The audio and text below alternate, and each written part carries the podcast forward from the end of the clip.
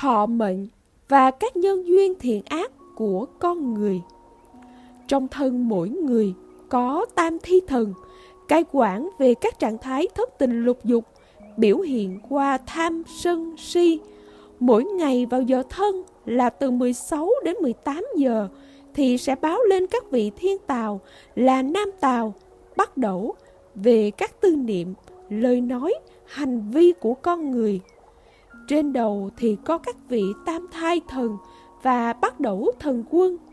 Tam thai thần gồm phúc thần, lộc thần, thọ thần.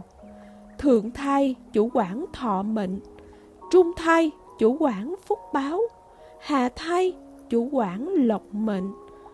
Bắt đầu thần quân là hai vị nam tào bắt đầu luôn đi cùng nhau.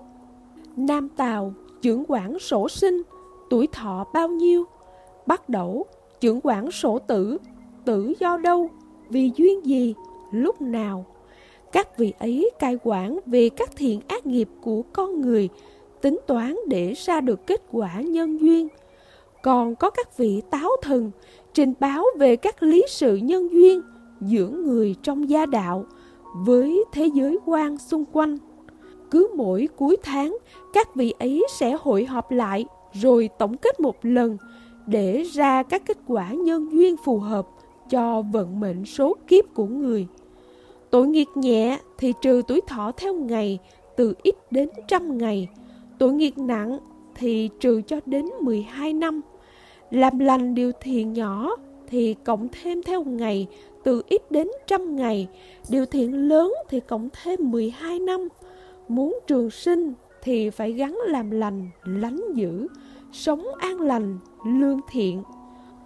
Còn có thần tư mệnh chuyên về tính toán nhân quả số kiếp trong cửu huyền thất tổ.